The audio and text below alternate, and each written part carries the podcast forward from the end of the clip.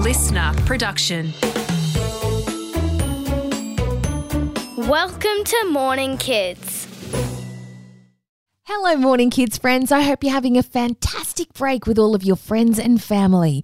We had so much fun together this year that I've been finding some of my favourite episodes to share with you while we're having our summer holidays. So let's see what today's got in store. Mmm, it's Tasty Tuesday. Well, after we found out yesterday was International Pineapple Day, we just had to talk about pineapples for this week's Tasty Tuesday. Have you eaten pineapple before? Or maybe you've seen them in the supermarket with their round, prickly bodies and their spiky green leaves sticking out of the top like some crazy hairdo. Pineapple is a type of fruit, a tropical fruit, that came from South America. Now it's grown all over the world, including right here in Australia.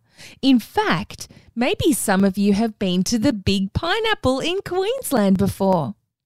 It's actually pretty easy to grow a new pineapple, although it might take a few years until it's ready to eat. But if you cut the top off a pineapple and clean it and dry it, you can plant it in the ground and a new one will grow. As it grows, that big spiky green bit at the top of the plat will get bigger and bigger. And then purple and red flowers will burst out of the middle.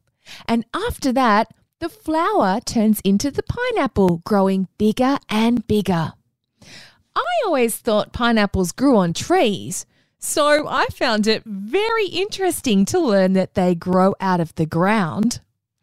Pineapple can be eaten on its own or in fruit salads.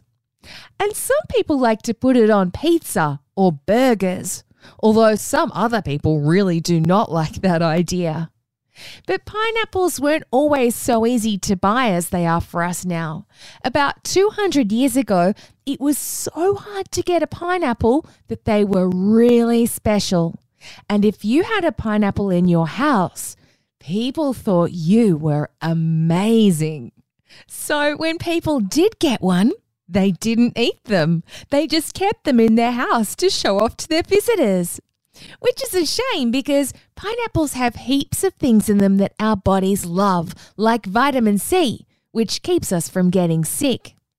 Delicious and keeping our bodies healthy. We really do love pineapples here at Morning Kids. Time to say goodbye. Thank you for popping in for today's mini episode. Hopefully, it's keeping those brains nice and warm until Morning Kids returns properly at the end of the school holidays. Until then, I hope you have a whole bunch of fun staying silly, but more importantly, being honest and kind. I'll see you soon.